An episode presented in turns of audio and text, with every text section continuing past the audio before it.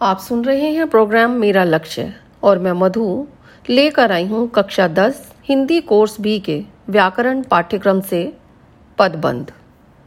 आज हम जानेंगे कि पदबंध किसे कहते हैं, पदबंध की परिभाषा क्या है और ये कितने प्रकार के होते हैं और हम इन्हें कैसे पहचान सकते हैं। पदबंध को समझने के लिए शब्द व पद को समझना ज़रूरी है। तो आइए देखते हैं कि शब्द और पद किसे कहते हैं। वर्णों के स्वतंत्र व सार्थक मेल को शब्द कहते हैं, जैसे क, जम, म, जम, ल, बराबर है कमल। कमल तीन वर्णों का स्वतंत्र व सार्थक समूह है, इसलिए यह शब्द है। अगर हम इसका क्रम बदलते हैं, इन वर्णों का हम क्रम बदल देते हैं, म, जम, क, जम, ल बराबर है मकल तो मकल भी स्वतंत्र है, लेकिन यह सार्थक नहीं है। सार्थक नहीं है इसलिए यह शब्द भी नहीं है। जब यही स्वतंत्र शब्द व्याकरणिक नियमों में बंद कर वाक्य में प्रयुक्त हो जाता है, तब यह पद बन जाता है।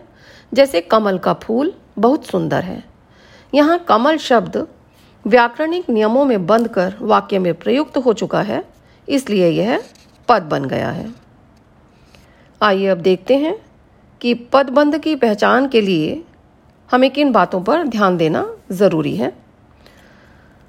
पदबंध वाक्य का एक अंश है। यह पूरा वाक्य नहीं है। इसे वाक्य समझने की भूल नहीं करनी चाहिए। पदबंध में एक से अधिक पद होते हैं, इसलिए यह पदबंध कहलाता है। यह सभी पद आपस में बंध कर एक इकाई का काम करते हैं। प्रत्येक पदबंध में एक मुख्य पद होता है और बाकी के पद उस मुख्य पद पर आश्रित होते हैं। जैसे वाक्य है कमल में आ, कमल का फूल बहुत सुंदर है। तालाब में खिला कमल का फूल बहुत सुंदर है। इस वाक्य में तालाब में खिला कमल रेखांकित है। अब इस उदाहरण में कमल पद मुख्य पद है और बाकी के पद इस पर आश्रित हैं। तालाब में खिला कमल ये तीनों पद आपस में बंध कर एक पद बंध बना रहे हैं। रेखांकित वाक्यांश का अंतिम पद कमल। संज्ञा है। इसलिए यह संज्ञा पदबंध है। मुख्य पद के आधार पर ही पदबंध का निर्धारण होता है। यदि रेखांकित वाक्यांश का अंतिम पद संज्ञा है तो वह संज्ञा पदबंध होगा। और अगर अंतिम पद सर्वनाम है तो वह सर्वनाम पदबंध होगा।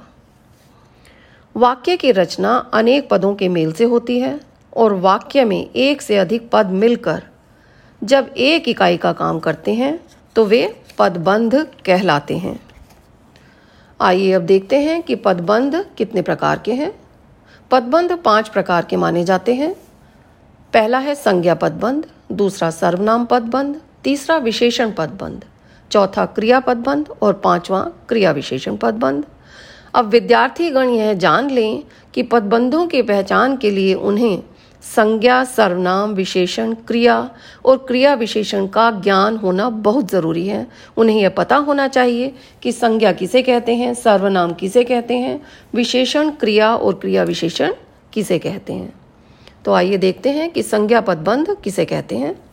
सामान्य तौर पर संज्ञा पदों का काम करने वाले पद संज्ञा पदबंध कहलाते हैं। उदाहरण देखते हैं इसका। गोवा से आए काजू स्वादिष्ट हैं। गोवा से आए काजू, यहाँ पर यह रेखांकित वाक्यांश है। और ये, इसमें जो तीन पद हैं, गोवा से आए काजू, ये तीनों पद मिलकर एक बंध बना रहे हैं। और इस रेखांकित वाक्यांश का अंतिम पद काजू संज्ञा है। इसलिए यह संज्ञा पद बंध है। और ध्यान दें कि इस वाक्य में काजू मुख्य पद है और बाकी के जो पद हैं, इस मुख्य पद पर आश्रित हैं। आप समझ गए होंगे कि किस तरह से आपको संज्ञा पदबंध की पहचान करनी है और कौन से नियमों का ध्यान रखना है। सबसे पहले आपको रेखांकित वाक्यांश देखना है और फिर उस रेखांकित वाक्यांश के अंतिम पद को देखना है कि वह संज्ञा है या नहीं। अगर वह संज्ञा पद है तो वह संग, वहाँ पर संज्ञा पद बंद होगा। और अगर वहाँ पर अंतिम शब्द अंतिम पद जो है वह सर्वनाम है तो वहाँ पर सर्वनाम पदबंध होगा। आइए देखते हैं कि सर्वनाम पदबंध किसे कहते हैं। सर्वनाम का कार्य करने वाले पदों को सर्वनाम पदबंध कहते हैं। इसका उदाहरण देखते हैं। आपके मित्रों में से कोई समय पर नहीं पहुँचा। इस वाक्य में आपके मित्रों में से कोई तक रेखांकित है। यह रेखांकित वाक्यांश है और आप ध्यान दें कि इस रेखांकित वाक्यांश का अंतिम पद कोई सर्वनाम है। तो यहाँ पर सर्वनाम पदबंध है।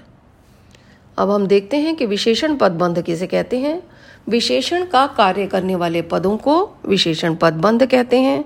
जब किसी वाक्य में पदबंध संज्ञा या सर्वनाम की विशेषता बताए तो वह विशेषण पदबंध कहलाता है। अर्थात, रेखांकित वाक्यांश का अंतिम पद यदि विशेषण हो और अन्य पद उस पर आश्रित हो तो वह विशेषण पदबंध कहलाएगा। इसका एक उदाहरण देखते हैं। छत पर बैठा बंदर गिर गया। अब बंदर बहुत सारे हैं। उनमें से एक बंदर छत पर ही बैठा हुआ है। तो जो छत पर बैठा हुआ बंदर है, सिर्फ़ उस बंदर के बारे में बात हो रही है कि वह गिर गया है। तो यहाँ पर विशेषण पदबंध होगा। आइए अब देखते हैं क्रियापद बंध किसे कहते हैं। क्रिया का कार्य करने वाले पदों को क्रियापद बंध कहते हैं। क्रियापद बंध में मुख्य क्रिया पहले आती है, उसके बाद अन्य क्रियाएँ मिलकर एक इकाई का काम करती हैं। सामान्यतः वाक्य के अंत में ही क्रिया आती है तो इसका अर्थ यह है कि इन वाक्यांश, इन वाक्यों में अंतिम वाक्यांश ही रेखांकित होगा, जैसे, मैं खाना खाकर जाऊँगा। इस वाक्य में खाकर जाऊँगा रेखांकित है, और यह क्रिया है। इसलिए यह क्रिया पदबंध है। क्रिया पदबंध में क्रियापद वाक्य के अंत में रहता है, और मुख्य क्रिया पहले आती है। आश्रित क्रिया जो है, वह बाद में आती है। अब हम देखते हैं कि क्रिया विशेषण पदबंध किसे कहते हैं। यह पदबंध क्रिया का विशेषण रूप होने के कारण हमेशा क्रिया से पहले आता है। वाक्य में क्रिया कैसे, कब, कहाँ हो रही है, बताने वाले शब्द क्रिया विशेषण पदबंध होते हैं। आइए इसका उदाहरण देखते हैं। वह सुबह शाम दौड़ लगाती है इस वाक्य में वह सुबह शाम वाक्यांश जो है रेखांकित है। अब इसमें हम अगर प्रश्न पूछें कि कब दौड़ लगाती है तो उत्तर निकल कर आता है सुबह शाम तो यह क्रिया की विशेषता है। दूसरा वाक्य हम देखते हैं, वह बात बात पर रोने लगता है। इस वाक्य में वह बात बात पर वाक्यांश जो है रेखांकित है और रोने लगता है, रेखांकित नहीं है। तो रोने लगता है क्रिया है और अगर हम प्रश्न करें कि वह कब रोने लगता है तो उत्तर निकल कर आता है बात बात पर। तो यह क्रिया की विशेषता बता रहा है, इसलिए यहाँ पर क्रिया विशेषण पदबंध है।